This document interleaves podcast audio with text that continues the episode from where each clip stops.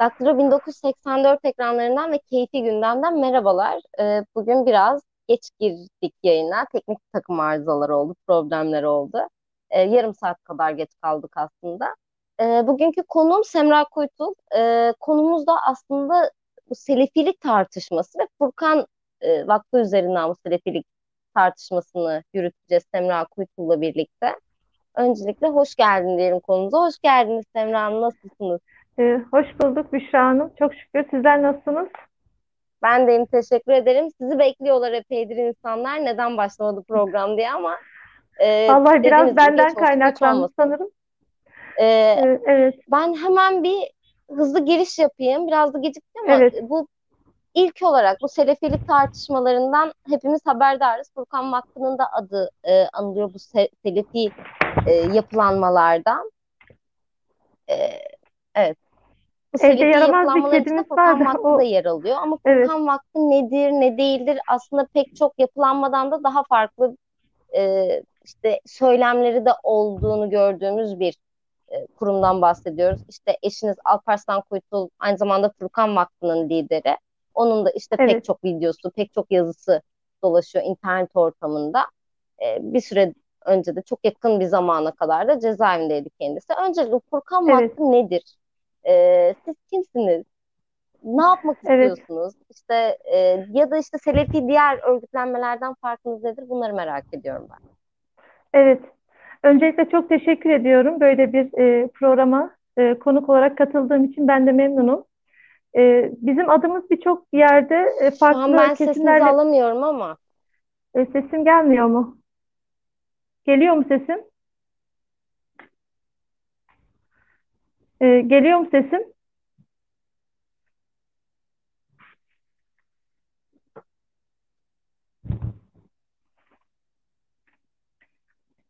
Sesim geliyor mu?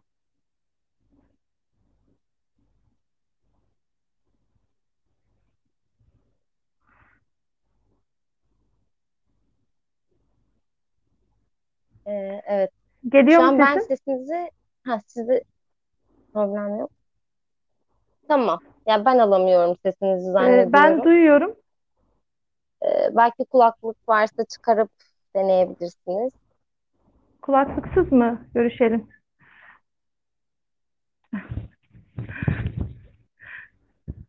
Ben Tamam, sizi sizde duyuyorum. problem yoksa evet şu an ses de duyuluyormuş. Bir tek ben duyamıyorum zannediyorum. Duyuyorum.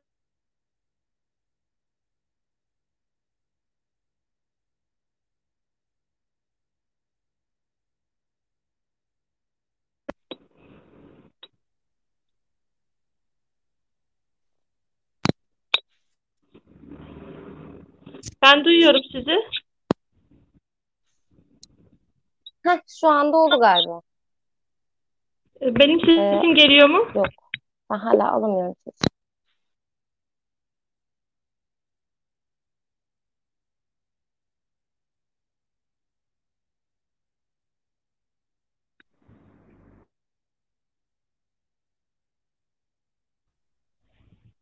Evet, şu an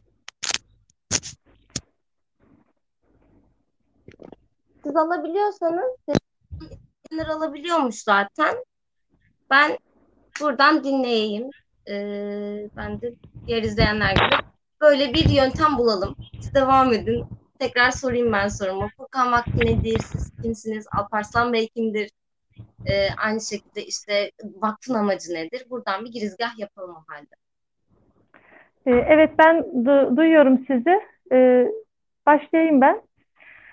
Öncelikle tekrar teşekkür ediyorum böyle bir e, yayında e, bize ses olduğunuz için.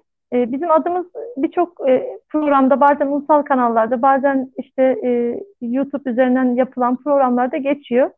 Çeşitli şekillerde işte bazen e, Selefilerle beraber bazen e, işte herhangi bir cemaat adı geçtiği zaman orada bir Furkan adını da e, içerisine katıyorlar ama e, kimse bize mikrofon uzatıp da böyle yani evet öncesinde oldu böyle yayınlar yapanlar oldu ama özellikle bugünlerde bütün cemaatlerin ve tarikatlerin tartışıldığı şu günlerde e, kimse e, bize mikrofon uzatıp da hani siz kimsiniz, görüşünüz nedir, e, bu konular hakkında ne düşünüyorsunuz e, demiyor. Aksine e, çok iyi tanıyormuş gibi e, yani aslında bizi olmadığımız şeylerle itham eden e, konuşmalara da maalesef e, şahit oluyoruz.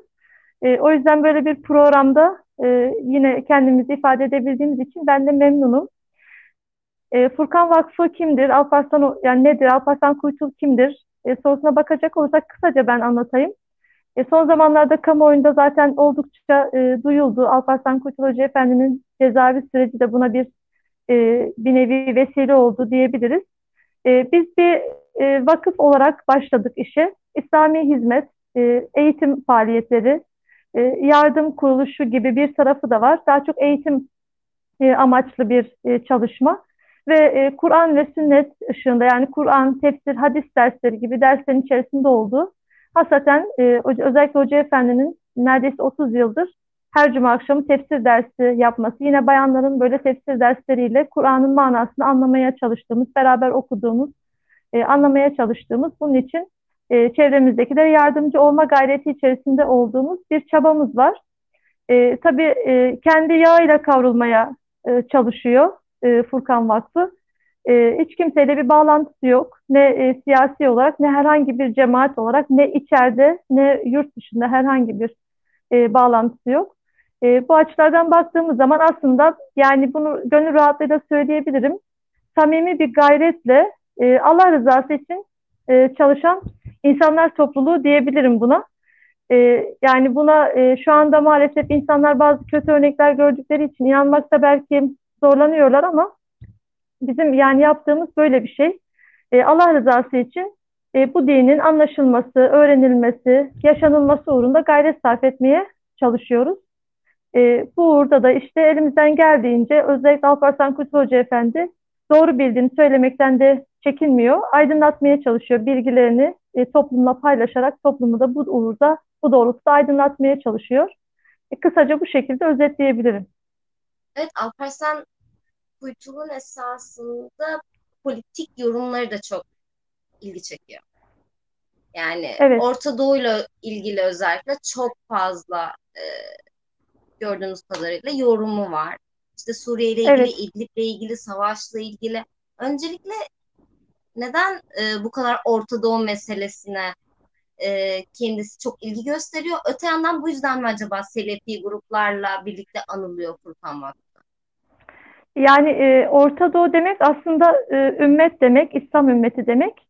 E, bizler de hani e, inancımız gereği bir e, İslam ümmetiyle de e, ortak gördüğümüz için kendimizi ve bir bütün olarak, bir vücut olarak, Müslümanları bir vücut olarak gördüğümüz için e, dolayısıyla dünya çapında Müslümanlar üzerinde eğer oynanan bir oyun, bir tuzak, e, bir plan varsa ya da işte bir e, haksızlık sonucu, sömürge, e, ve e, savaş gibi bir durumla karşı karşıya kalıp da bir zulümle baş başa kalmışlarsa gerek onların sesini duyurmak, gerek orada oynanan bir takım oyunları, planları e, Kur'an ve sünnet ışığında gördüğü şekliyle ortaya koymak ve bu şekilde Müslümanların hani bazı Müslümanlar üzerinde oynanan oyunları görmelerini sağlamak adına e, Alparslan Kuytul Hoca Efendi bu konuda oldukça hassas ve duyarlı davranıyor.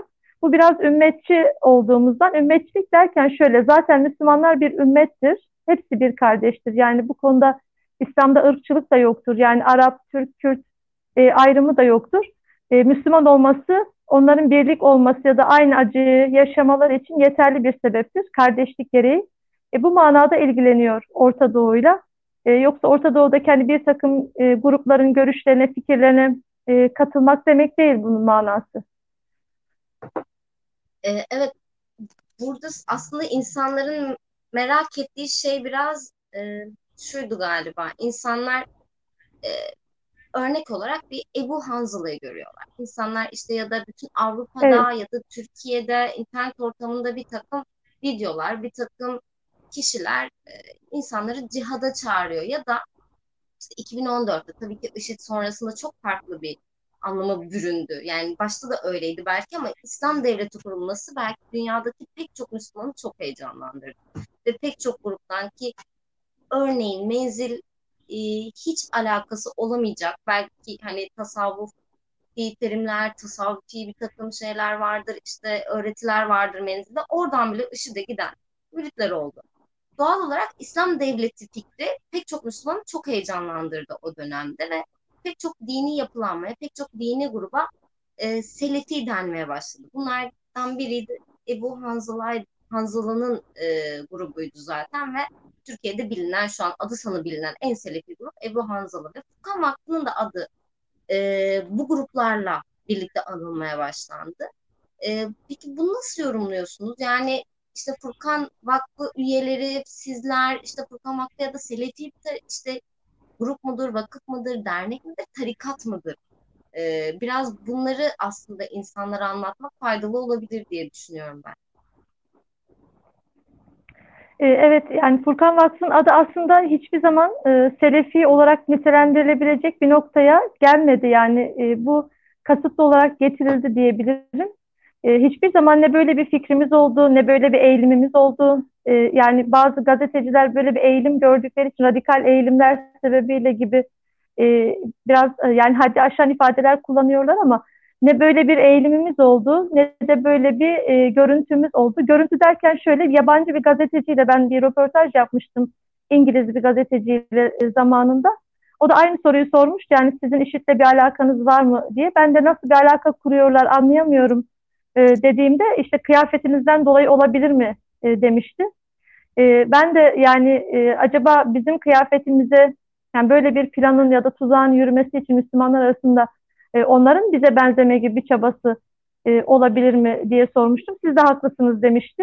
Yani dış görünüş itibariyle belki hani e, işte kıyafetimiz, e, bayanların giyim tarzı e, açısından belki e, işit deyince akla çünkü öyle görüntüler hep servis ettiler dünyaya. Belki o manada sadece e, Allah'ın emri olan kıyafeti biz giyiyoruz şu anda üzerimize. E, onun dışında ne fikirlerimiz, ne söylemlerimiz, ne eğilimlerimiz selefi bir akımla asla kesiştiği bir nokta olmadı şimdiye kadar. E, tam tersi e, Alparslan Kurt Hoca Efendi'nin bu konuda birçok... Nasıl? Tehdit almıştı Alparslan Kurt. E, Alparslan Kuytu tehdit almıştı IŞİD'den galiba. Evet, Öyle IŞİD'den tehdit aldı. Evet, e, tehdit aldı. Ölüm listesi içerisinde e, adı geliyordu. E, işin ya tabii trajikomik kısmı e, IŞİD'de üye olmaktan da e, suçlandı bu cezaevi sürecinde. Tabii hemen düştü o mesele. İddianameden çıktıysa da e, böyle bir trajikomik bir durum da yaşandı.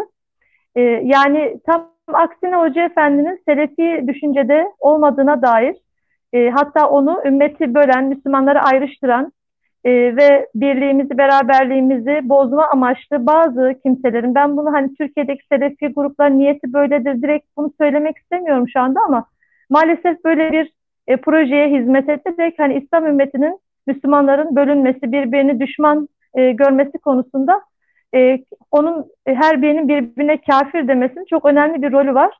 Bunu kim ister? E, yani kim e, Müslümanların bir, bir arasının açılmasını ister? Ona e, bu o ona kafir diyor, o diğeri öbürüne kafir diyor. Biliyorsunuz mesela Orta Doğu'da birçok çatışmanın sebebi bu oluyor. Bir bakıyorsunuz bir gün bir camide bir patlama olmuş, Selefi Camii'nde. E, sonra Vahhabi Camii'nde, sonra bakıyorsunuz diğer bir e, camide diğerleri tarafından başka bir saldırı gerçekleşmiş ve bu şekilde olmasının arkasına yatan sebep bu tekfircilik düşüncesi ki bu da e, maalesef Müslümanların birbirini öldürmesini caiz hale getiren çok tehlikeli bir düşünce. Yoksa Müslüman kardeşi olarak görse onun kılına bile zarar veremez. Onu e, yani herhangi bir şekilde bırakın öldürmeyi, e, ona bir e, zarar vermeyi herhangi yani küçük bir zarar bile ona vermesi caiz değildir. E, ama e, kafir gibi görmesi sağlanmak suretiyle aslında birbirlerine zarar vermelerinin önü açılmış oluyor. O yüzden biz bu zararları da e, defalarca anlattık. Alparslan Kuytu Hoca Efendi'nin bu konuda birçok videosu var. E, ve Selefi e, olanların yani evet kardeşimizdir, Müslüman olduklarını söyleyen herkes bizim de kardeşimizdir ama hiçbir zaman öyle bir eğilime girmedik. E, ve, ve böyle bir şeyi doğru da görmedik. E, bunun Müslümanları bölen çok tehlikeli bir düşünce olduğunu e, savunduk e, sürekli. E, fakat buna rağmen e, bakıyoruz ki böyle bir takım yani e, hadsiz açıklamalarla hani selefiler işte bunlar birbirlerini tekfir, tekfir ederler e, gibi ifadelerle e, adımızın geçtiğine şahit olabiliyoruz. Bu da çok üzücü bir durum. Birçok örgütle adınız birlikte anılıyor. Bunun sebebi bana göre biraz şey e, AKP'nin yarattığı o İslamofobi de var. İnsanlarda belki haklı olarak da bir İslamofobiye yol açtı birçok e, mevzu. İşte dediğiniz gibi patlamalar oldu. IŞİD'in yaptığı patlamalar oldu bu ülkede. 12 mi oldu en basitinden. Yani Suruç oldu. Yani en yakın örneklerinden evet. bahsediyorum aslında. E, dolayısıyla insanlardaki o İslamofobi anlaşılır boyutta. Dolayısıyla yine e, insanların işte bu dini yapılanmalara da bakışı e, birdenbire çok böyle e, radikal olmuş olabilir. Yani işte çok basit bir şey vardır. İşte ne bileyim IŞİD var burada. Bir İslam devleti kurulmuş orada ama IŞİD'i meydana getiren bir sürü süreç var. İşte Hizbullahçılar, Türkiye 90'lar, 2000'lerin başı Hizbullahçıların eylemleriyle geçti mesela. Ve Hizbullahçıların e, tüm Türkiye'ce bilinen çok basit özellikleri vardır. Bu özellikler nedir? İşte camiye giderler, imamın arkasına namaz kılmazlar. Mesela çünkü o e, devletten maaş alan bir bireydir ve e, İslam devleti değildir burası. Ya da oy kullanmazlar. Ya da işte kasaptan et almazlar gibi. Furkan Vakfı üyelerinin ya da sizlerin böyle alışkanlıkları var mı? Yani aslında sadece kılık kıyafetinizden dolayı mı yoksa AKP karşıtlığınızdan dolayı mı e, bu örgütlerden e, biri gibi lanse edildiniz ya da bu şekilde suçlandınız? Yani bunu e, şöyle söyleyebilirim. Aslında bizi e, rahat bıraksalar, Müslümanları kastediyorum. Yani Furkan Vakfı'nın değil sadece, Müslümanları kastediyorum. E, bizi rahat bıraksalar ve dinimizi, Kur'an'ı, Peygamber Efendimiz'in sünnetini ve metodunu özgür bir şekilde anlatabilme imkanı bulabilsek, birçok insanın gayet mantıklı, gayet adaletli, gayet olması normal bir sistem olarak e, görmesi, böyle bir din olarak görmesi e, gereke, gerekebilecek kadar e, üst düzey e, bir e, durumda yani İslam dini aslında.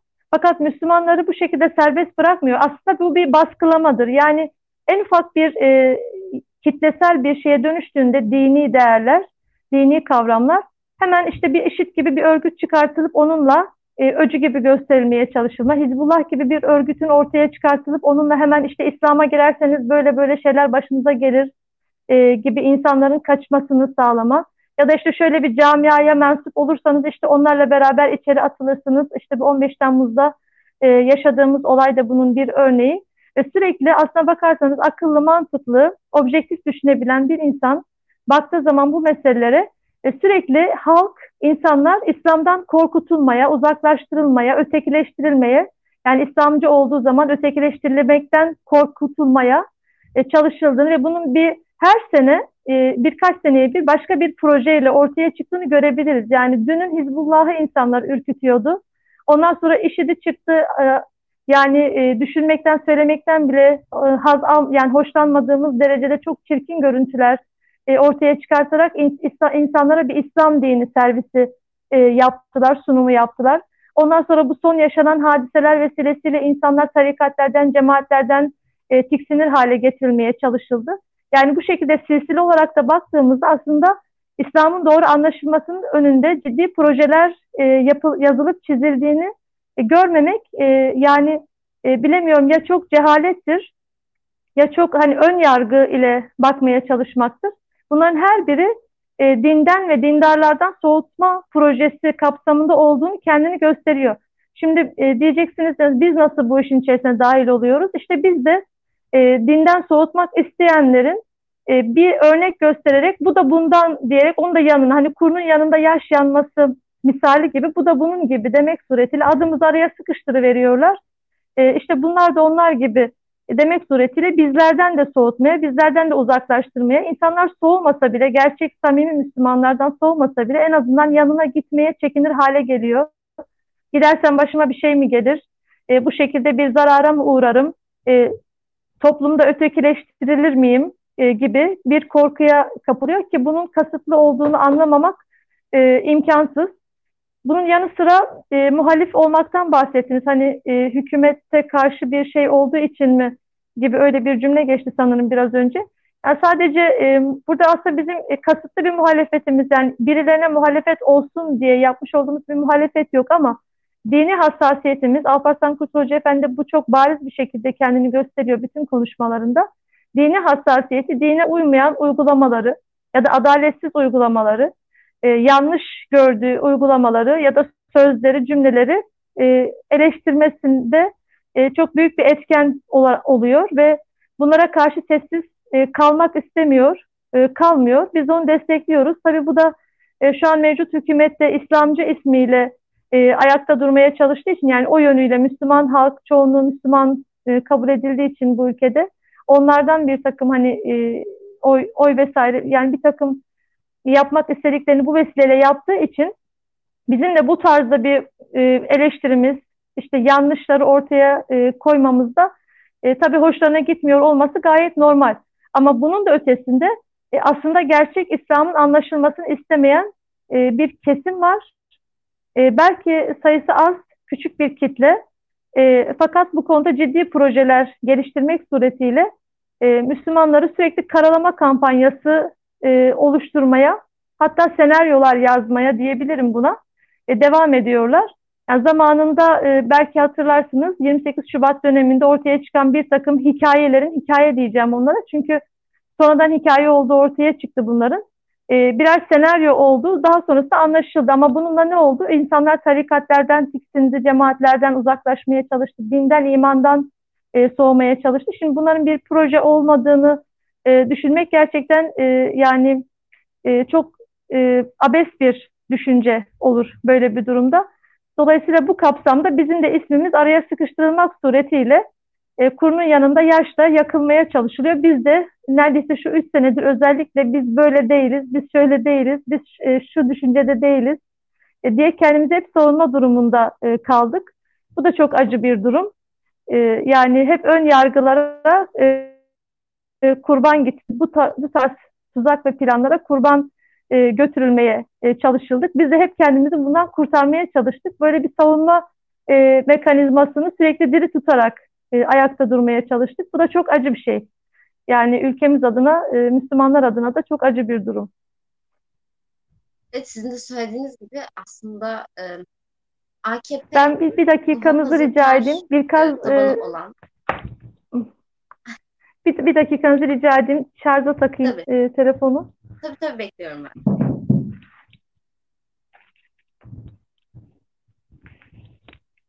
Ee, gereksiz yorumları engellemeyeceğim arkadaşlar. Ee, insanlar küfür etmediği sürece, hakaret etmediği sürece tabii ki yorum yazacaklar yani. Ee, o yüzden gereksiz yorumları engellemek gibi bir düşüncem şimdilik yok e, dediğim gibi hakarete varmayan yorumları silmeyeceğim. E, evet şimdi ben soruma devam edeyim mi? E, Büş Büşra ben birazdan tekrar bağlansam bir iki dakika içinde. Tabii tabii bekliyorum ben. Yayını kesebilir miyiz? Tamam tabii, tabii yani ben e, buradayım. Siz yine aynı linkten gelebilirsiniz. Tamam. Tamam. Tamam tekrar inşallah. Ee, Semra Hanım gelene kadar bu arada varsa sormak istediğiniz sorular e, ben buradan cevaplamaya çalışayım. E, zira epey soru gelmiş. Yani sorudan ziyade aslında daha çok selam vermeye gelen insanlar var. E, o sebepten şu an böyle bir soru seçmek istiyorum. E, bakayım.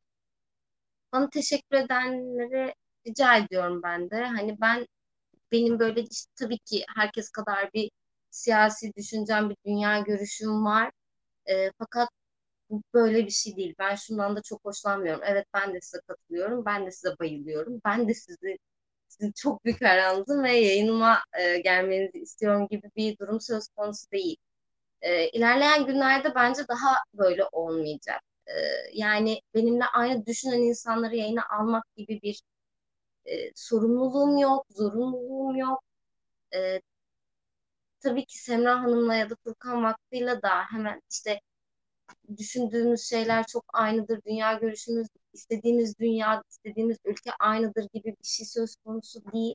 Ve bu Semra Hanım'la ne iyi anlaşamayacağımın göstergesi ne de onu yayına alamayacağımın göstergesi ki Semra Hanım'la ikinci kez yayın yapıyoruz biz. Daha önceki yayını e, geçen yıl yapmıştık zannediyorum. Medyascope yayınıydı. Ve hani bugün bu yayını yapmamızın bir anlamda sebebi de aslında şu. Zaten Türkiye'de özellikle işte Furkan Vakfı olur. Keşke olabilse Ebu Hanzalacılardan bir e, temsilci gelebilse onlarla yayın yapsak, başka bir grupla yayın yapsak ve aslında anlamaya çalışmak. Çünkü e, yani kabul edelim etmeyelim Alparslan Kuytlu'nun söylemleri pek çok dini yapılanmaya göre çok daha e, farklı. Özellikle Suriye konusunda biliyorsunuz İslam devleti ortaya çıktığı zamanlarda inanılmaz insanları Avrupa'da, Türkiye'de insanları çok heyecanlandıran bir unsurdu ve Türkiye'den 5000 kişi civarında insan IŞİD'e katıldı. Yani dolayısıyla bu tür konuların da önemli olduğunu bir e, aklımızda bulundurmamız gerekiyor ve tabii ki herkesi yayına almakta özgürüm. Biraz önce söyledim. Hiç böyle bir zorunluluğum olduğunu düşünmüyorum. Evet Semra Hanım siz yokken biraz soruları cevaplamaya çalıştım. Sesimi duyabiliyor musunuz? Bir saniye daha iyi duyuyorum hatta. Şahane. Şimdi alabiliyor musunuz sesimi? Sesim Ee, geliyor mu? yok alamıyorsunuz değil mi sesimi? Niye böyle oldu? Şu an iyi mi sesim? Sesim geliyor mu? Şu an Aa yine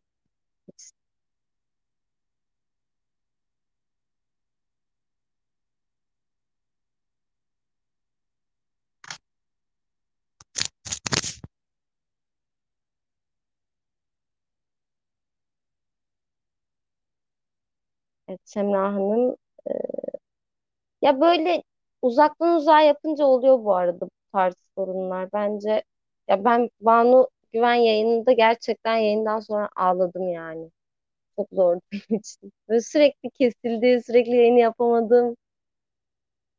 Ee, evet insanlar kavga ediyormuş şu an galiba yorumlarda. Arkadaşlar insanlar eleştirecek, insanlar yayını beğenecek, beğenmeyecek. Yani bunun için ne ben yorum kaldıracağım, ne siz yorum yapmaktan çekinin yani. Varsa sorularınız, özellikle soru sorarsanız çok çok sevinirim. Biraz önce ne söylüyordum ben? Şey diyordum, e, Semra Hanım gelene kadar onu da söyleyeyim. Türkiye'den 5000 kişinin katıldığı bir örgütten bahsediyoruz. IŞİD'den. IŞİD'e katılmaktan ziyade aslında bu İslam devletine hicret eden Müslümanlar.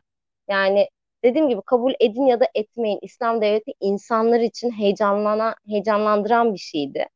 Ve yani IŞİD kurmuş, öbürü kurmuş. Girelim hallederiz, yönet işte yönetimi değiştiririz, bir şeyler yaparız gibi giden bile bir sürü insan olmuş olabilir.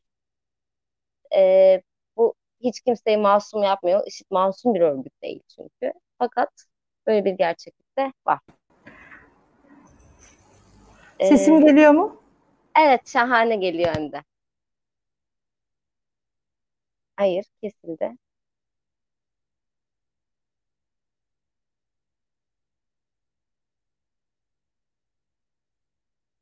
Şu an siz sesinizi kapatıyor olabilir misiniz? Çünkü ben açıyorum ama açılmıyor.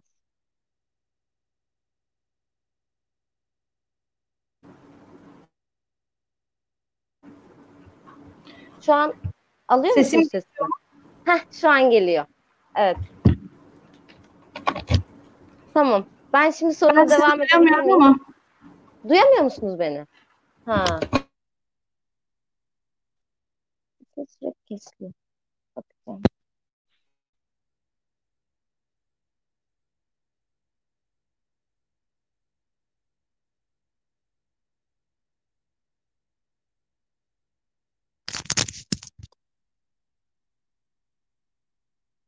Ee, mikrofonunuzu kapatıyor olabilirsiniz. Ben açıyorum çünkü tekrar kapanıyor. sesim geliyormuş şimdi.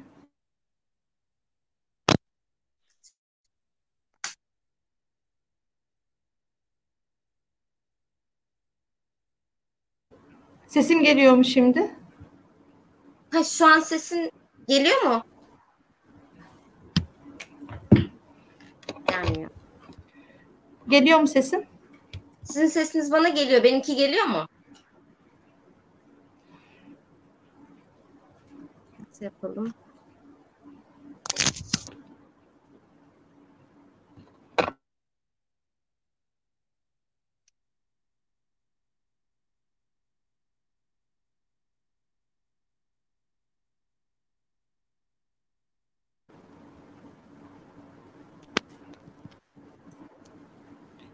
Ee, geliyor mu sesim?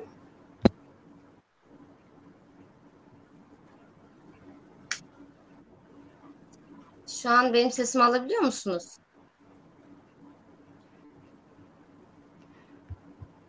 Ee, gel, geliyor mu sesim? Şu an geliyor size, sizin sesiniz bana. Geliyor mu sesim? Benim gelmiyor mu sesim? Benim sesim şu an yok mu sizde? Var evet. Ha süper. Ee, ben soruma devam edeyim o zaman. Ee, bugün çok özür diliyorum. Ee, a- cihazların azizliğine uğradım diyebilirim. Birisinden çıktım, birinden ses veriyorum, birinden görüntü veriyorum şu anda. Ee, bir- böyle bir karışıklık yaşandı. Çok özür dilerim izleyicilerden, sizden de.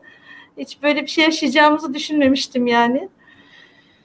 Ee, evet, kısaca tekrar ederseniz. Tamam.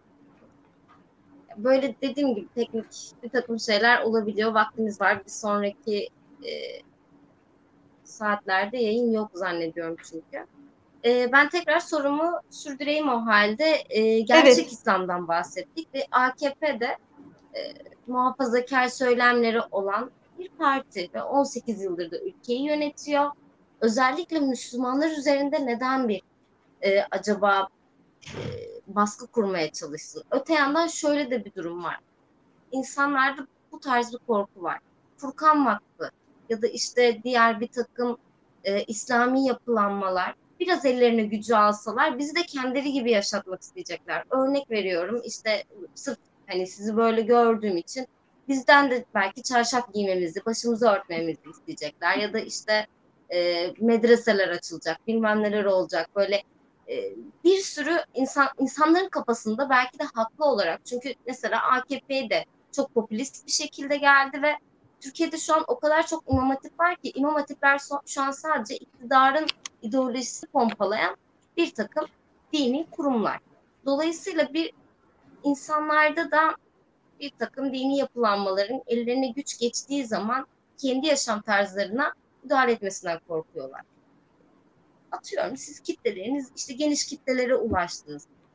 Nasıl bir ülke tahayyül ediyorsunuz? Nasıl bir dünya tahayyül ediyorsunuz? Biz Müslümanız, Müslüman gibi yaşayacağız. Siz istediğiniz gibi yaşayabilirsiniz dediğiniz bir dünya mı var?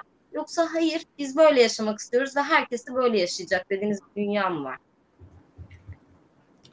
Ee, güzel bir soru sordunuz aslında. Ee, yani bizim hayalimizdeki dünya, hayalimizdeki ülke, öncelikle şöyle başlayayım. Ee, her Müslüman e, doğal olarak bu dünyayı Allah'ın yarattığına inanır. Ee, bu dünyayı Allah yaratmış, bizleri Rabbim yaratmış, e, vermiş olduğu nimetlerle yaşıyoruz. Onun vermiş olduğu havayı, suyu kullanıyoruz. E, buna iman etmişiz.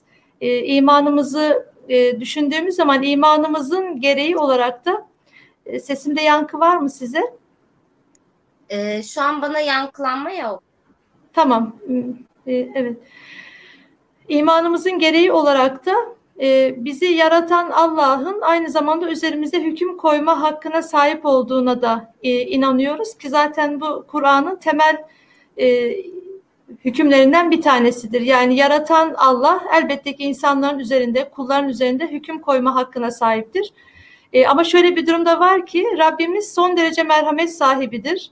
E, adaletin e, yani en yücesi yine onun katındadır. Biz buna da iman ediyoruz. E, merhametlilerin en merhametlisi, adaletlilerin en adaletlisi olduğuna iman etmişiz. Hükmedicilerin en güzel hükmedeni olduğuna iman etmişiz. Dolayısıyla bu imanımız doğrultusunda baktığımızda böyle bir dünyada o dünya yaratanın e, hükmü hakim olmalı. E, onun sözü geçmeli ve bunun neticesinde de bütün insanların mutlu olacağına, adaletin hakim olacağına, insanlar arasında merhametin hakim olacağına inanıyoruz ki bu çok doğal bir inanç. Yani bütün Müslümanların aslında Allah'a iman eden bütün Müslümanların kabul etmesi gereken çok doğal bir netice. Dünya yaratan Allah'sa onun dediği olmalı. Ee, Allah da böyle kamil sıfatlara sahip ise e, herhalde insanlara zulmedecek değildir. Merhametsizlik yapacak değildir. Adaletsizlik yapacak değildir. Buna da iman etmişiz. Ee, onun e, sıfatlarının noksansız olduğuna iman etmişiz.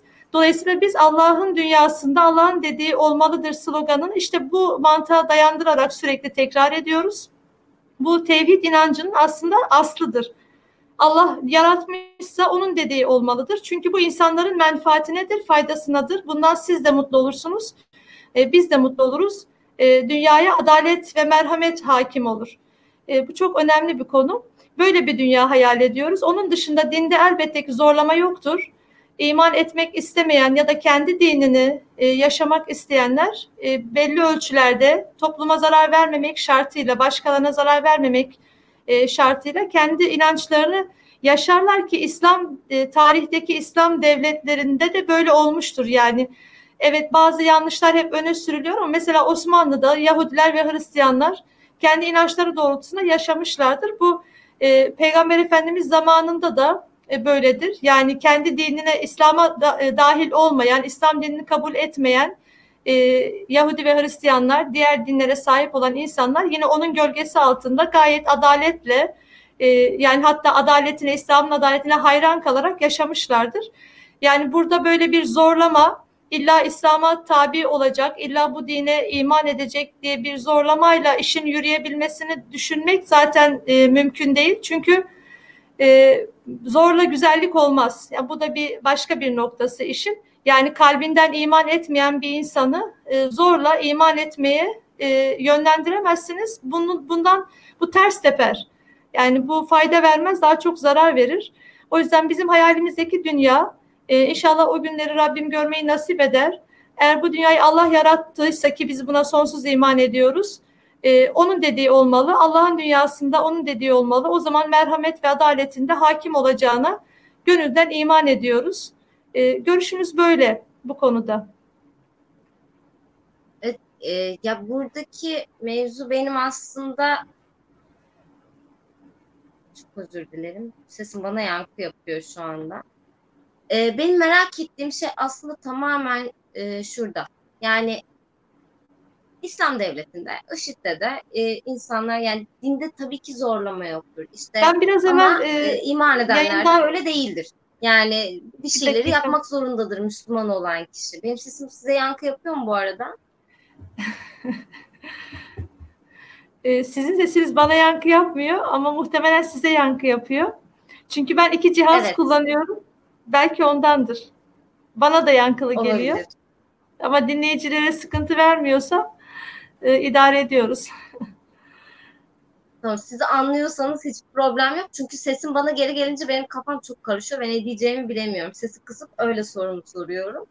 Ee, benim merak ettiğim şey şu aslında. Yani ben işte kendimi şu ya da bu olarak tanımlamadan işte e, Furkancılarla birlikte, öbürleriyle birlikte, menzilcilerle birlikte gayet hani e, yaşayabilecek miyim? Ben çünkü sizin şu anda e, kıyafetinizden rahatsızlık duymuyorum. Ama siz benim kıyafetimden rahatsızlık duyacak bir noktaya gelecek misiniz? Çünkü AKP'de e, ilk başlarda böyle değildi biliyorsunuz. AKP yani en basitinden 1 Mayıs'ı e, bayram yapan, tatil yapan parti olarak yıllarca anılacak ama bir sene sonra, iki sene sonra 1 Mayıs'a müdahale edildiğini belki kimse hatırlamayacak bile. Yıllar sonra olacak, olacaklardan bahsediyorum. AKP de sonradan otoriterleşti. Yani benim söylediğim aslında söylemeye çalıştığım şey e, İslamiyet'teki ya da işte yayılımındaki o baskıcı otoriter e,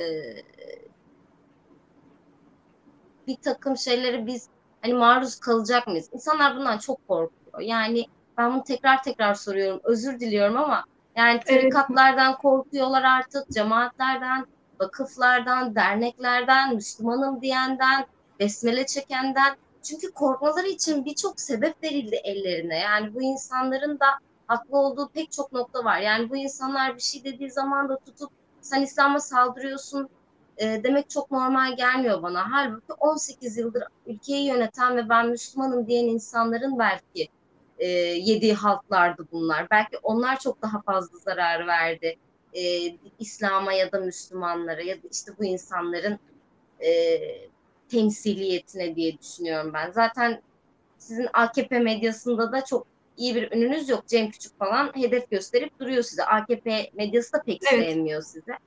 O yüzden ben tekrar tekrar soruyorum. Ee, biz Furkan cemaati, Furkan Vakfı genişledikçe, kitlelere hitap ettikçe size benzemek zorunda kalacak mıyız? Yani aslında birçok konuya değindiniz. Ee, sorunuzun içerisinde birçok nokta var. Yani AKP ile e, düşündüğümüz zaman olay çok daha başka. Çünkü e, evet İslamcı bir yönetim gibi görünüyorsa da e, aslında Kur'an'ın emrini de yapmadı yani. Şimdi Kur'an'da kul hakkı yemek e, haramdır.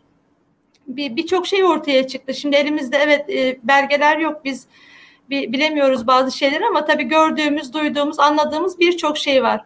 Yani şimdi bunların e, Kur'an'la desteklenmiş olduğunu düşün, düşünmüyoruz elbette. Bunu sizler de düşünmüyorsunuz. Yani yapılan uygulamalar Kur'an'da mı emredildi de onlar Allah'ın emrine uydukları için mi bunları yaptılar? Ya bu konuda herhalde hiç kimse böyle düşünmüyordur. E, sonuçta nefislerine uyma durumu söz konusu. E, güç zehirlenmesi yaşıyor belli bir e, aşamaya geldiği zaman Müslümanlar. Bu da onların aslında öncesinde e, Kur'an ahlakıyla ahlaklanmadıklarını gösteriyor.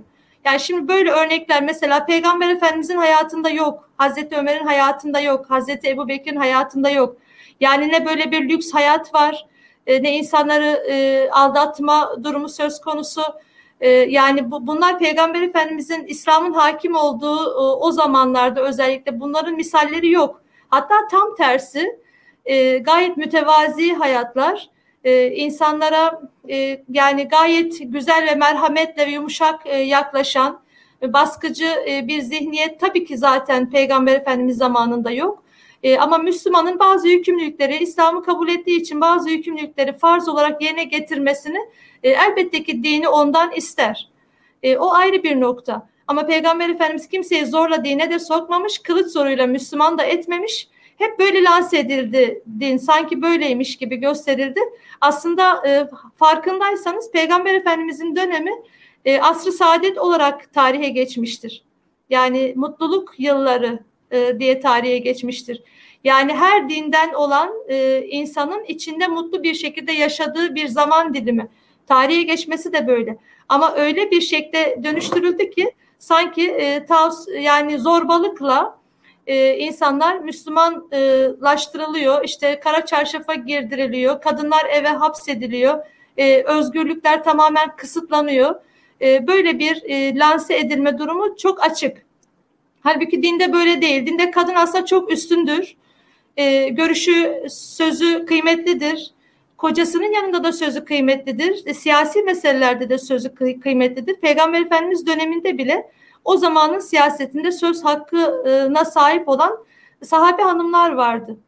Yani bu e, aslında İslam'ın görüşü böyle bir kadını dört duvar arasına kapatmak, hapsetmek, sözünü, e, kıymetini, her şeyini gidermek. Ya biraz töre ile karıştırılıyor.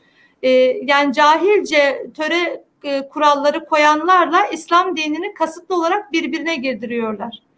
Ya yani bazı uygulamalar var e, yani bazı nasıl diyeyim e, bölgelerde bazı beldelerde işte kadına bir değer biçiyor kendisince. Bunun İslam'la bir alakası yok. Bu o töreyle alakası var. O da insanların koymuş olduğu kanunlar. Yani bununla İslam'ı birleştirmeye çalışarak da İslam'ı lekelemeye çalıştılar. Yani kıyafet açısından ya da yaşam tarzı açısından, düşünce açısından e, kadının bir kıymeti var İslam'da kadın kadına kıymet verdi yani en başta geldiği andan itibaren kıymet verdi. Ya bu manada korkulacak bir taraf olmadığı halde hep e, korkulacak bir e, baskıya girdirilecekmiş gibi e, korkutuldu insanlar. E, bizim e, sizde biz nasıl geçiniyoruz mesela beraber kahve içmişliğimiz var. E, yani e, insani ilişkilerimizle e, gayet kendi aramızdaki saygıyla e, aramızda hiçbir e, sıkıntı yaşamadan hani görüş ayrılığımız olabilir, fikir ayrılığımız olabilir e, ama e, diyalog kurabiliyoruz, konuşabiliyoruz, fikirlerimizi tartışabiliyoruz. E, işte budur yani. Bundan başka böyle baskıyla, zorla e, bir şey olacak diye bir durum yok. Evet, e, 2-3 kişi sorduğu için tekrar soruyorum. Ben Furkan Vakfı neden yani işte sizler oy kullanmıyor. Alparslan Bey oy kullanmadığını zaten e, açıklamıştı Alparslan Kuytu. E, neden oy kullanmıyorsun? Bu da merak konusu belli ki. Anlayamadım. Tekrar eder misiniz? E, neden oy kullanmıyorsunuz? Alparslan E, Kuytu bunu e, bir röportajında da dile getirmişti. İnsanlar da soruyor. 2-3 kişi sordu bu soruyu. Neden oy kullanmıyorsunuz? Ee, Evet yani şu anda e, bir yönüyle e, oy kullanmak suretiyle e, sistem açısından gerçekten insanlara faydalı bir sisteme geçiş yapılacağını herhalde Türkiye'de yani yüzde seksenin doksanın artık güveni kalmamıştır. Yani öyle bir sistem var ki ortada oyla bunu değiştirebilmek mümkün değil. Bu bir diğer tarafı.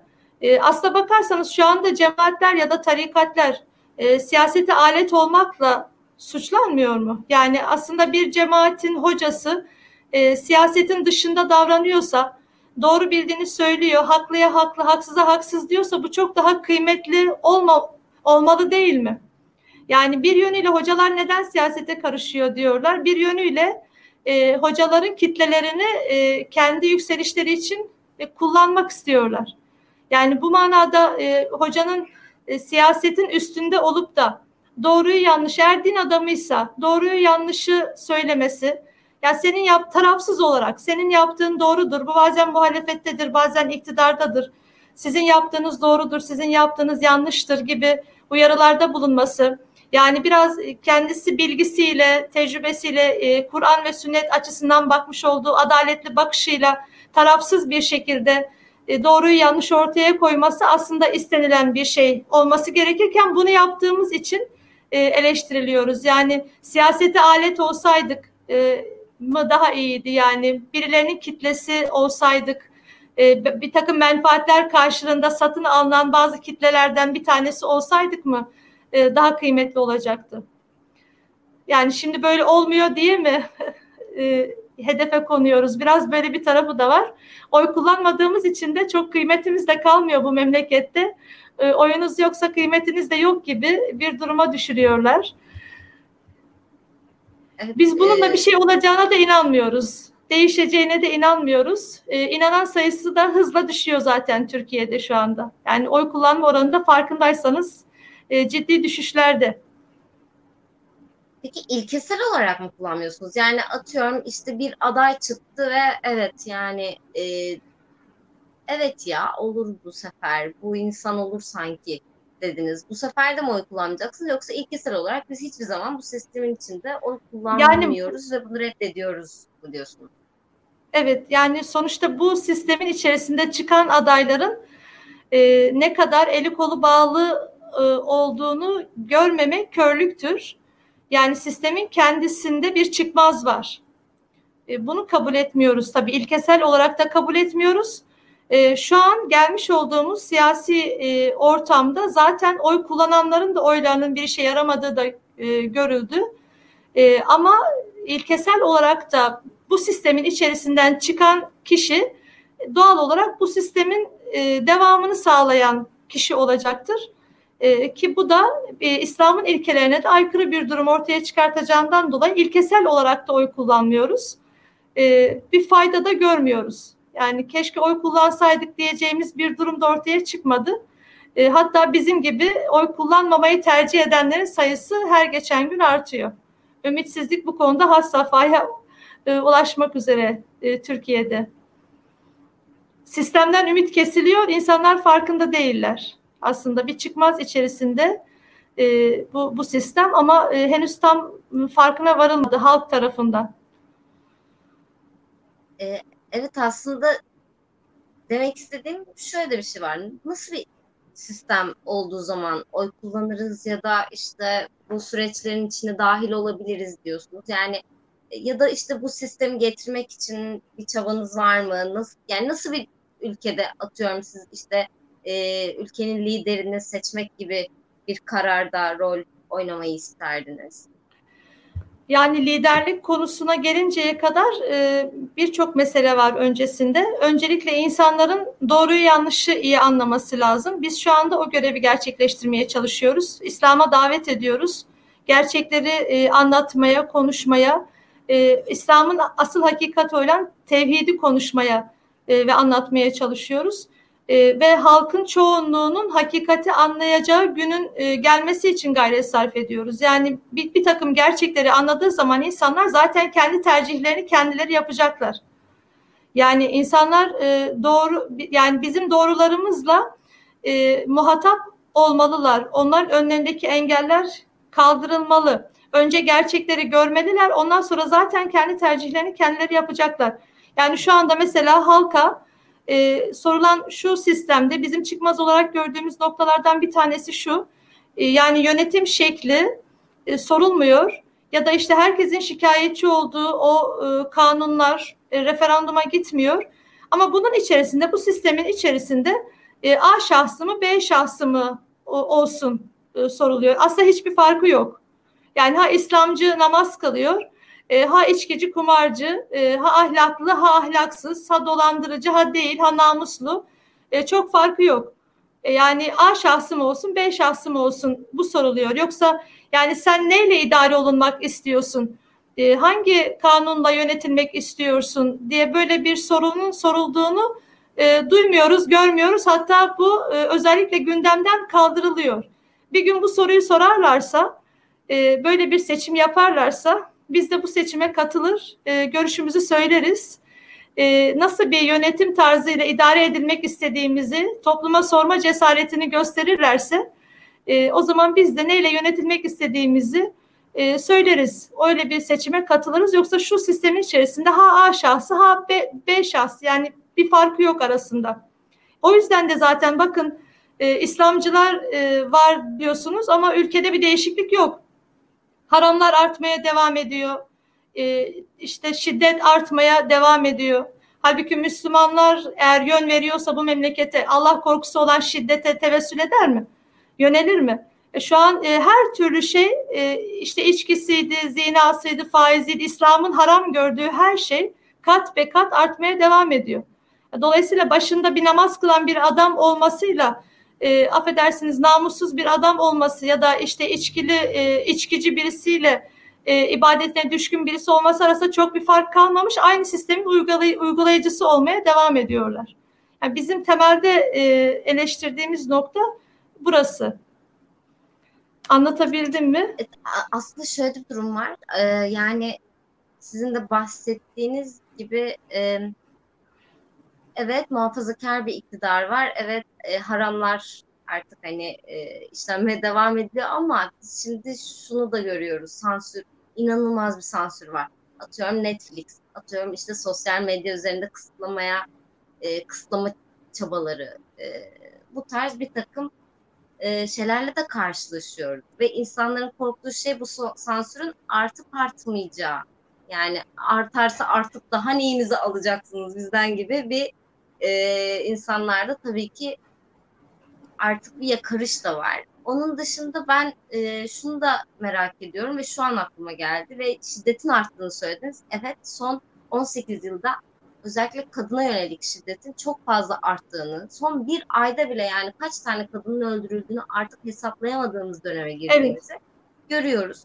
Ee, ve bir süredir de biliyorsunuz ki işte İstanbul Sözleşmesi ile ilgili tartışmalar devam ediyor kadına yönelik şiddetle mücadele e, bu anlamda geriletmeye çalışılır gibi davranıyor. İşte biraz önce bahsettiğiniz de bizim tarikatımızın, tarikat dedi çok özür dilerim, bizim vakfımızın e, oy potansiyeli yok. Çünkü biz oy kullanmıyoruz. Ama bu erkeklik örgütlerinin bir oy potansiyeli var.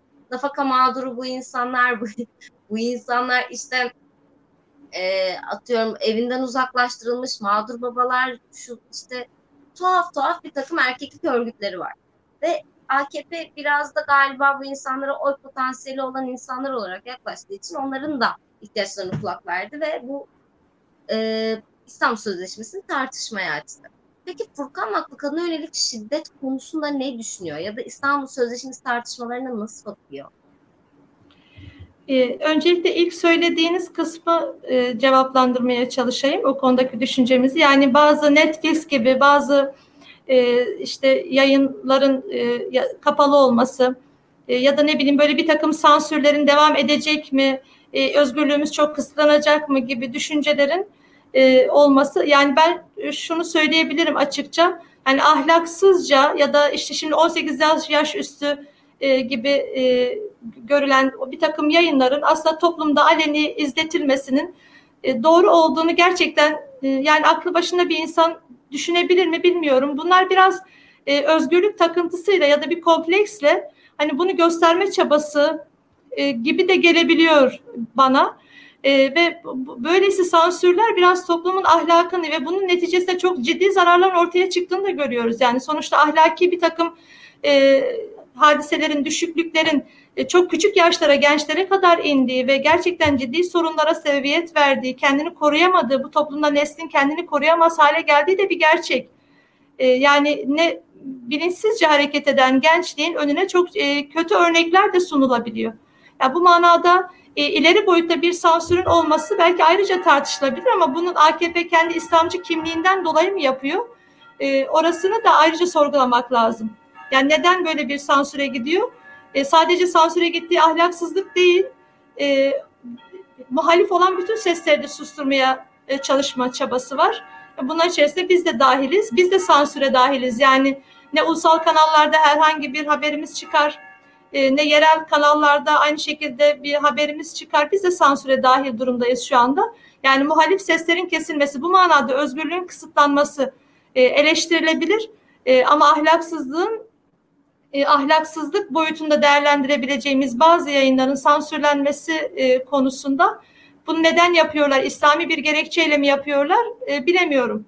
Ama bunların sansürlenmesi e, noktasında e, gereklilik olduğunu düşünüyorum ben de. Yani bazı e, yayınlar e, toplumun çocukların ahlakını bozan, gençlerin ahlakını bozan bazı yayınlar e, aleni olmamalı.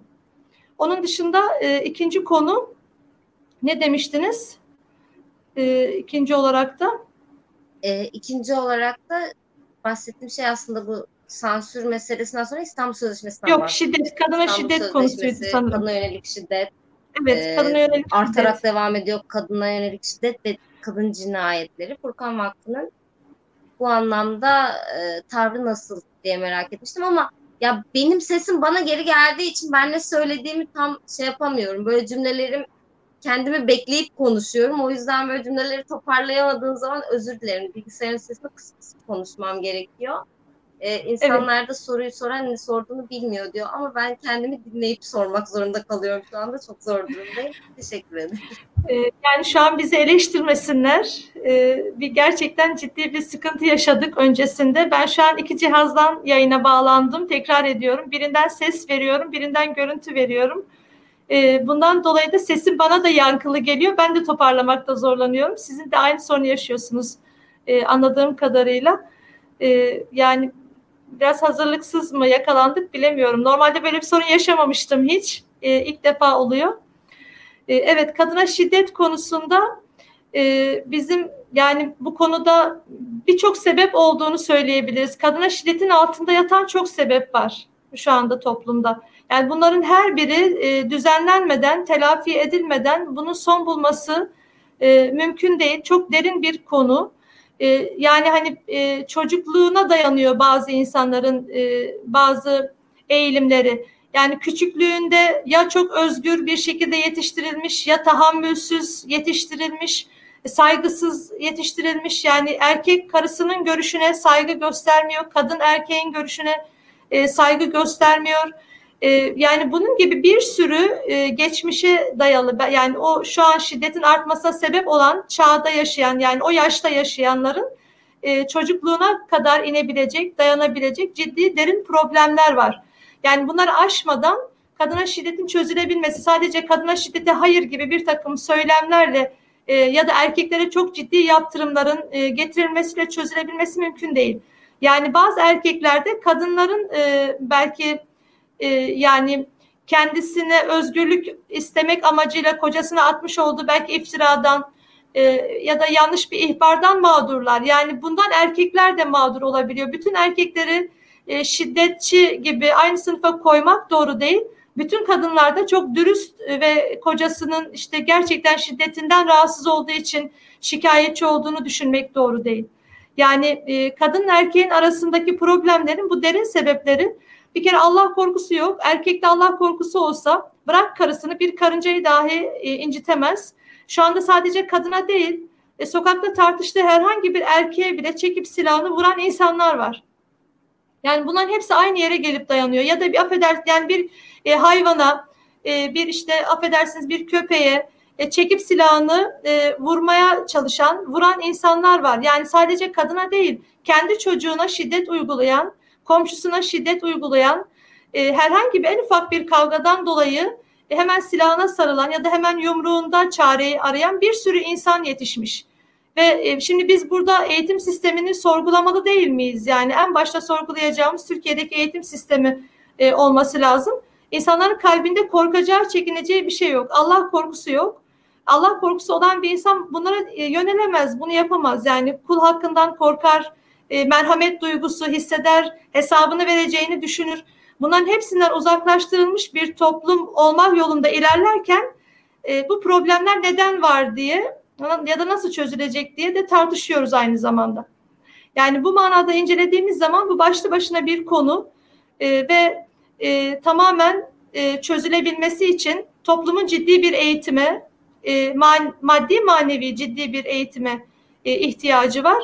E, bu olgunluk seviyesine ulaştığı zaman fertler e, birbirlerine, onların e, görüşlerine, onların e, yani e, taleplerine, isteklerine saygı duyar hale geldiklerinde, e, hesap vereceklerini bildiklerinde, Allah'tan e, korku kalplerinde hasıl olduğunda böyle şeylerden uzaklaşacaklardır doğal olarak. Yoksa herkesin kapısına polis dikmek mümkün değil. Bakın kadın uzaklaştırma alıyor mesela, kocası uzaklaştırma alıyor. E, herhangi bir yerde öldürmek istediği zaman çekiyor tekrar vuruyor. Yani baş, başına polis dikemiyoruz yani herkesin. Polis dikseniz bile e, başarılı olamıyorsunuz korumak konusunda. İşte hapis cezası veriliyor, çıkıyor tekrar kaldığı yerden devam edeceğini söylüyor. E, yani bu, bunun başka bir çareye, başka bir çözüme ihtiyacı var. Yani şiddetli cezaların gelmesi e, belki geçici olarak bir, bir nevi e, fayda sağlayabilir, e, bilemiyorum ama e, asıl e, şey bu değil, çare bu değil ve bunun devamı geliyor. İşin kötüsü o. Yani sürekli artıyor e, kadın e, cinayetleri. Sadece kadın cinayeti de demek istemiyorum. Gerçekten toplumda genel bir merhametsizlik, e, düşüncesizlik ve tahammülsüzlük oluşmuş. Bu toplumun genel problemi. Yani şimdi e, kapısının önündeki komşusuna neden inip saldırıyor bir insan? Ya da gidip arabasıyla birisine neden çarpıyor? Yani e, içki sebebiyle de olabilir böyle sorunlar ama e, karşılıklı ciddi bir tahammülsüzlük de var. E, yani insanların eğitiminde çok ciddi bir sorun var. Öncelikle bunu görmemiz lazım. Bunu e, çözmeden böyle bir problemin ya da buna benzer problemlerin çözülebileceğine inanmamız boş bir hayal olur yani. Evet, katillerin ve şiddet uygulayıcılarının da aslında çok cezalardan nasibini almadığı bir adalet sistemi olduğu için de aslında biraz e, bu insanlar... Biraz öyle bir tarafı da var. Evet. Yani şu anda maalesef adalet şey sistemini konuşmaya kalkacak olsak alabiliyorlar bundan. E, öyle yani neresini tutsak elimizde yani, kalacak bir e, durum tabii var. Tabii ki şimdi buradaki mevzu tamamen kadına yönelik şiddet vardır, kadın cinayetleri vardır. İki erkek de birbirini öldürüyordur ama hani aynı şeyler olarak aynı kulvarda tartışamayız sanki. Yani e, veya evet. işte kadın öbüründen intikam almak istediği bilmem ne yaptı. Hani bunun üzerinden de sanki diğer şiddete uğrayan kadınları mağdur edecek e, münferit örnekleri mi ortaya çıkarmamamız gerekir sanki? Yani e, elbette ki aynı kulvarda değil ama e, sonuçta aynı e, temele dayanıyor diyebiliriz. Yani yine tahammülsüzlük, yine merhametsizlik, yine Allah korkusunun kalbinde olmaması yani temelde aynı noktaya dayanıyor. Yoksa e, yani tabii ki kadınlar biraz daha e, yapı itibariyle erkek kendisini güçlü hissettiği için ona her türlü e, hakka, onun üzerine her türlü hakka sahip olduğunu yani yaşam hakkında da kendi karar vereceğini e, zannediyor. E, ama bunu e, ona veren eğitim burada sorgulanmalı. Aslında benim demek istediğim o. Yani bu insan tipini yetiştiren eğitim sorgulanmalı. Yani 100 yıldır bu ülkede insanlara ne veriliyorsa e, onun sorgulanması lazım e, böyle bir konuda. Evet. E, epey de konuştuk. Bir, bir saati geçti ama ben böyle e, hafif hafif toparlayacağım. Merak ettiğim de birkaç konu var ama biri e, kim? Bünyamin Temizsoy. Bir soru sormuş. Onu hemen e, aktarmak istiyorum. Cübbeli Ahmet Hoca'nın son zamanlarda birçok Selefi Derneği'nin silahlandığını ve bunların kimler olduğunu bildireceğini yetkililere bu şekilde süslen, söylenmesi hakkında ne düşünüyor? Evet, cümle biraz ilginç olmuş. Cübbeli evet. Ahmet Hoca'nın bahsettiği işte Selefi örgütlerin silahlandığına dair, emniyete de bunu bildireceğine dair söylemler üzerine ne düşündüğünüzü soruyor. Ee, evet, pek yani güzel okuyamadım ama siz de güzel yazmamışsınız Bünyamin Bey şimdi. Anladım ben soruyu. E, zaten duyduğumuz, bildiğimiz bir mesele. iki gündür e, Türkiye gündeminde konuşuluyor. E, yani ben o hocanın ne demek istediğini e, şahsen anlamış, anlayabilmiş değilim. 150-200 dernekten bahsediyor. Selefi dernekten bahsediyor. Ben Türkiye'de böyle bir Selefi dernek sayısı olduğunu hiç duymadım. Yani 150-200 e, silahlanan Selefi dernek e, potansiyel, silahlanma potansiyeline sahip dernek olduğunu duymadım. Ama kendisinde böyle bir gizli bir bilgi varsa e, orasını bilemem. E, yani İslami camianın e, silahlanmasını mı kastediyor?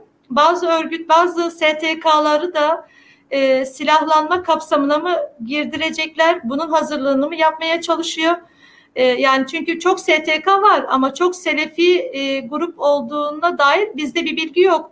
Yani bizde derken e, hep herkesi kastediyorum. Hani Türkiye de bu olaylara, bu işlere ilgili olan herkesi kastediyorum. Yani o ne biliyor bizim bilmediğimiz o kısmını e, bilmiyoruz. Yani silahlanma konusunda e, İslam, ya Selefilerin silahlanıp silahlanmadığını bilemem. E, ama şu üç yıldır e, Türkiye'de ciddi bir silahlanma olduğunun da e, kamuoyu da farkındadır. Hatta silahlanmaya e, yani Selefilerin buna teşvik edip etmediğini bilmiyorum ama e, hükümetten hatta Cumhurbaşkanı'nın e, danışmanlarından bir tanesinin bile silahlanmanın önünün açılması gerekliliğini, ruhsatlı silahların önünün açılması gerektiğine dair yaptığı açıklamaları biliyoruz. Yani e, aslına bakarsanız olayın başka bir vahim tarafı var. Yani silahlanan bir taraf var ama bunlar kim? E, Selefiler mi? E, yoksa e, başka bir taraf mı? E, onu bilemiyoruz. Yani ruhsatlı silahların e, alımının kolaylaştırılması hatta işte e, öyle bir e, kriter varmış. Mesela bir silahın e, 50 tane mermi hakkı varken yılda bu bine çıkartılıyor. Bunun gibi bir takım e, yeni yapılanmalarla e, silahlanmanın önünün açıldığını, hükümet tarafından bizzat açıldığına şahit olduk biz bu süreç içerisinde. E, ama yani bu hocanın e, ne demek istediğini e, tabii anlayabilmiş değiliz. E, kendisi artık ifadesinde açıklayacaktır herhalde. Böyle bir bilgiyi nereden aldığını, e, kimlerden duyduğunu kendisi söyleyecektir herhalde. E, yoksa İslami camiada, Müslüman insanlarda böyle bir gayret yok bizim bildiğimiz. Ama Selefi gruplar diyerek kimleri kastediyor? Onu da artık kendisini izah etmesi lazım. Ee, evet ya ben en azından benim bildiğim kadarıyla böyle adı sanı belli olmayan işte her birinin belki üçer dörder bin üyesinin olduğunu e, bildiğimiz e, bir takım örgütlenmeler var. İşte üçer dörder üye mi dediniz? Ben, bunlar, bunlardan sadece ikisinden ayrılan iki insanla röportaj yaptığım için biliyorum. Çok acayip örgütlenmeler. Hatta kadın e, gittiği zaman isimlerini söylemiyorlar. İşte bu hmm. Ebu Bekir Sıddık, öbürü bilmem ne. Çünkü daha güvenmiyorlar insanlara ve işte baskınlar yapılıyor. IŞİD olduğu kadar yani biz tabii ki IŞİD'e eleman sağlıyor bu örgütler diyoruz sürekli ama IŞİD yok Orta Doğu'da bir tek. Yani siz de e, çok daha iyi biliyorsunuzdur takip ettiğiniz için belki. İşte atıyorum Ahrar da var, El Nusra da var. Yani El-Kaide güçleri var, IŞİD var işte e, Türkmen gruplar var.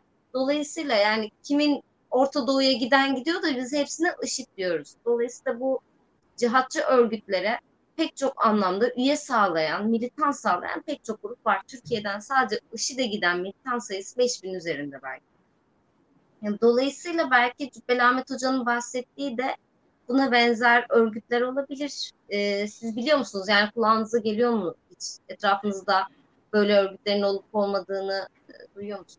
Hiç e, hiç muhatap olmadık. E, hiç duymadım. Ben şahsen hiç duymadım. Çevremde de böyle bir e, söz hiç duymadım. Sizin bu söylediğiniz tarzda kimseyle karşılaşmadık ve ben e, bunun kitlesel bir şey olduğunu düşünmüyorum.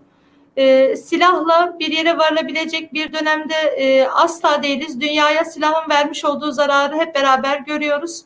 E, insanların ölümüyle e, bir şey kazanamaz kimse. Kanının akmasıyla, öldürülmesiyle bir şey kazanılabilecek e, bir ya bir kazancın olabileceğini düşünebilmemiz mümkün değil. Yani şu anda ben böyle bir şey hiç duymadım. Çevremde böyle hiçbir tane tanıdığım yok. O yüzden şaşırıyorum. Cübbeli Ahmet Hoca böylelerini nereden tanıyor, nereden biliyor? Yani bizim camiamızda, bizim çevremizde böyle bir şey yok. E, o biliyorsa bu bilgileri nereden aldığını tabii e, şaşırmamak mümkün değil. E, ama şu anda bu e, İslam'ın görüşü de değil. Yani e, böyle grupların örgüte dönüştürülüp silahlı cihat e, yapma e, düşüncesi ya da e, girişimi İslam'ın da görüşü olmadığını düşünüyoruz.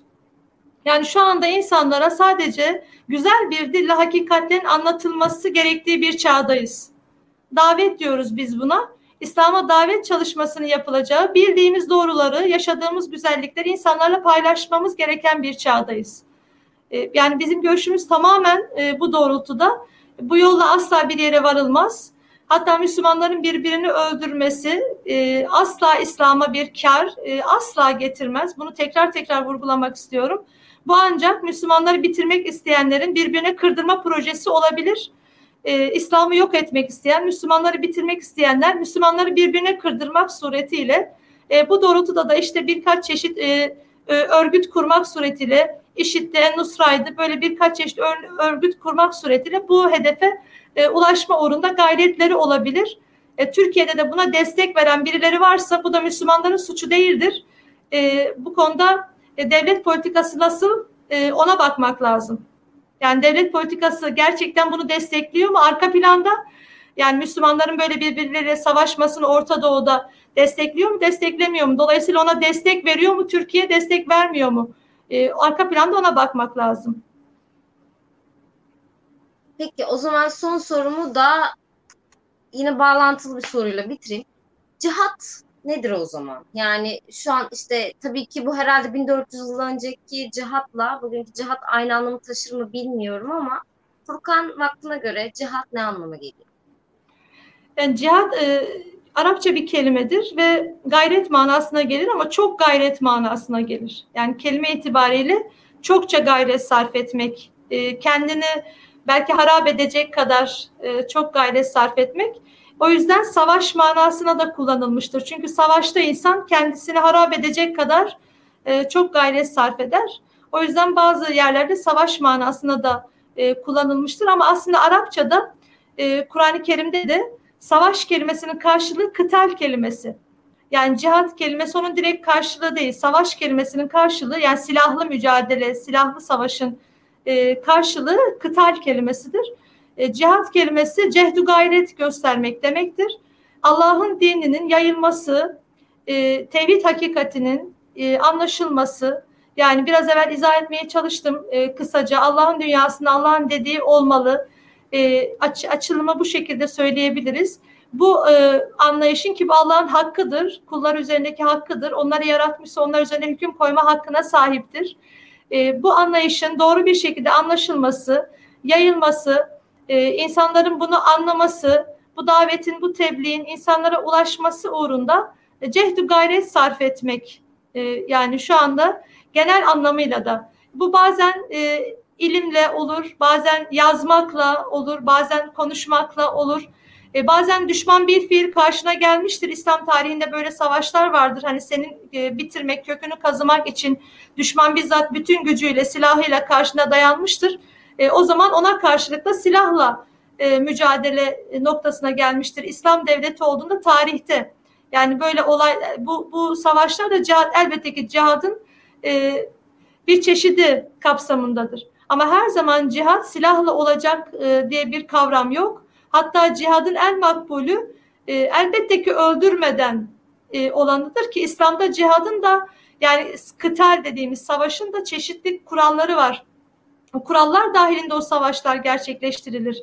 Yani insanlara zulmetme amaçlı e, değildir e, o uygulanan uygulamada. E, o yüzden bizim şu anda yapmamız gereken böyle bir zamanda insanların e, dini e, inanıştan ciddi manada uzaklaştırıldığı e, ve e, bir takım doğruları hiç duymadığı yani bu yaşıma geldim ben böyle duymadım diyen nice insanlarla karşılaşıyoruz biz. Yani böyle bir zamanda güzel bir uslupla, e, ilimle, e, tecrübeyle birleştirilmiş güzel bir anlatımla e, İslam'a davet etme, konuşma, e, anlatma, uygulayarak örnek gösterme. Yani ben bunu e, bu yaşam modelini sana anlatıyorum diyerek güzel bir örneklik ortaya gösterme. Örnek illa e, giyim kuşam değil sadece ahlakıyla, dürüstlüğüyle, e, fedakarlığıyla, e, insanlığıyla, maddi manevi değerleriyle güzel bir örnek ortaya koymaya çalışmak e, en güzel cihattır. Bu zamanın en zamana en uygun cihat çeşididir. Dolayısıyla biz bu manada bir cihat içerisindeyiz. Evet. E, bir gayret içerisindeyiz. Dinimizi anlatma ve yaşama e, ve örnek olma gayreti içerisindeyiz. Teşekkür ederim. Yayına katıldığınız için de yani umarım açıklayıcı olmuştur. Yani evet birazcık teknik aksaklıklarımız oldu. Bir yarım saat gecikmemiz oldu falan ama e, bir şekilde yayını tamamlayabildik. E, umarım bir sonraki yayında böyle aksaklıklar da olmaz. Umarım bir sonraki yayını yapabiliriz ve yine e, bu kadar uzun uzadıya konuşacağımız konularımız olur. Çok teşekkür ederim evet. Semra Hanım katıldığınız için. Yani e, ben de bu manada e, özür dilemek istiyorum izleyicilerden. E, benden de kaynaklı sıkıntılar oldu. E, bir kedimiz var e, evin içerisinde. Biraz önce kabloya çarpıp e, şeyi düşürdü, ekranı düşürdü. Şimdi çıkarttık dışarıya. Bunun gibi e, ekstra e, sıkıntılar da yaşandı. E, anlatmaya çalıştık. Tabii böyle kısa konular değil bunlar. E, ama eğer e, samimiyetimizi ifade edebildiysek e, o da bize yeter şu anda. Ben de çok teşekkür ediyorum. E, sizleri tanı tanıdığıma da memnunum. İnşallah tekrar görüşürüz. Başka yayınlarda tekrar buluşuruz. Teşekkür ederiz. Keyfi Gündem'in bugünkü bölümünde e, sesimi kapattım artık. O kadar yankı yapıyor ki konuşamıyorum. Yani kelimeyi bir araya getiremiyorum. Keyfi Gündem'in bugünkü bölümünde Semra Kuytul'u konuk ettik. Ve Semra Kuytul'la e, biliyorsunuz Semra Kuytul, Furkan Vakfı'nın lideri Alparslan Kuytul'un eşi. E, onunla selefilik tartışmalarını masaya yatırdık. Türkiye'de çünkü uzun süredir e, tartıştığımız bir selefilik müessesesi var ve IŞİD'in de palazlanmaya başladığı bir dönem gibi. En azından benim öyle algıladığım bir dönem var. Herkes öyle algılıyor zannediyorum gerçi. E, yeniden eylemler yapmaya başladılar falan. E, dolayısıyla Türkiye'deki tarikatlar, cemaatler, vakıflar, dernekler selefilik anlamında ya bu selefiliğin neresinde kalıyor e, diye bir e, açıklayıcı, öğretici, an, işte bir yayın yapmak istedik ve e, bence çok güzel oldu. Yarım saat geç girdik bunun için özür diliyorum. İşte bir takım teknik aksaklıklar oldu. Ben sizi alamadım falan filan. E, bunlar için de özür diliyorum. Umarım bir sonraki yayında böyle sorunlarımız olmaz e, bir sonraki yayında umarım tekrar görüşürüz. Hoşçakalın. Kendinize iyi bakın.